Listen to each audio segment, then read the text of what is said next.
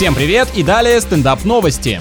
В США клиент бара сильно перебрал, подрался с другим гостем, получил травму головы и за это отсудил у владельца заведения 5,5 миллионов долларов. Если вы думали, что нужно с детства всю жизнь тренироваться, чтобы кулаками зарабатывать бешеные деньги, как профессиональные спортсмены, оказывается нет, все куда проще. Обвинитель считает, что именно сотрудники паба позволили двум мужчинам выпить лишнего и устроить конфликт. Хозяин не явился в суд и решение вынесли в пользу истца. А как ему прийти? Он после этой новости в своем ресторане теперь целыми днями разнимает людей, которые жаждут наживы.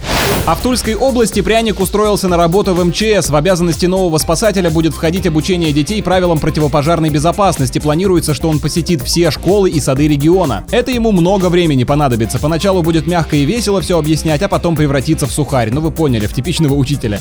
С вами был Андрей Фролов. Больше новостей на energyfm.ru.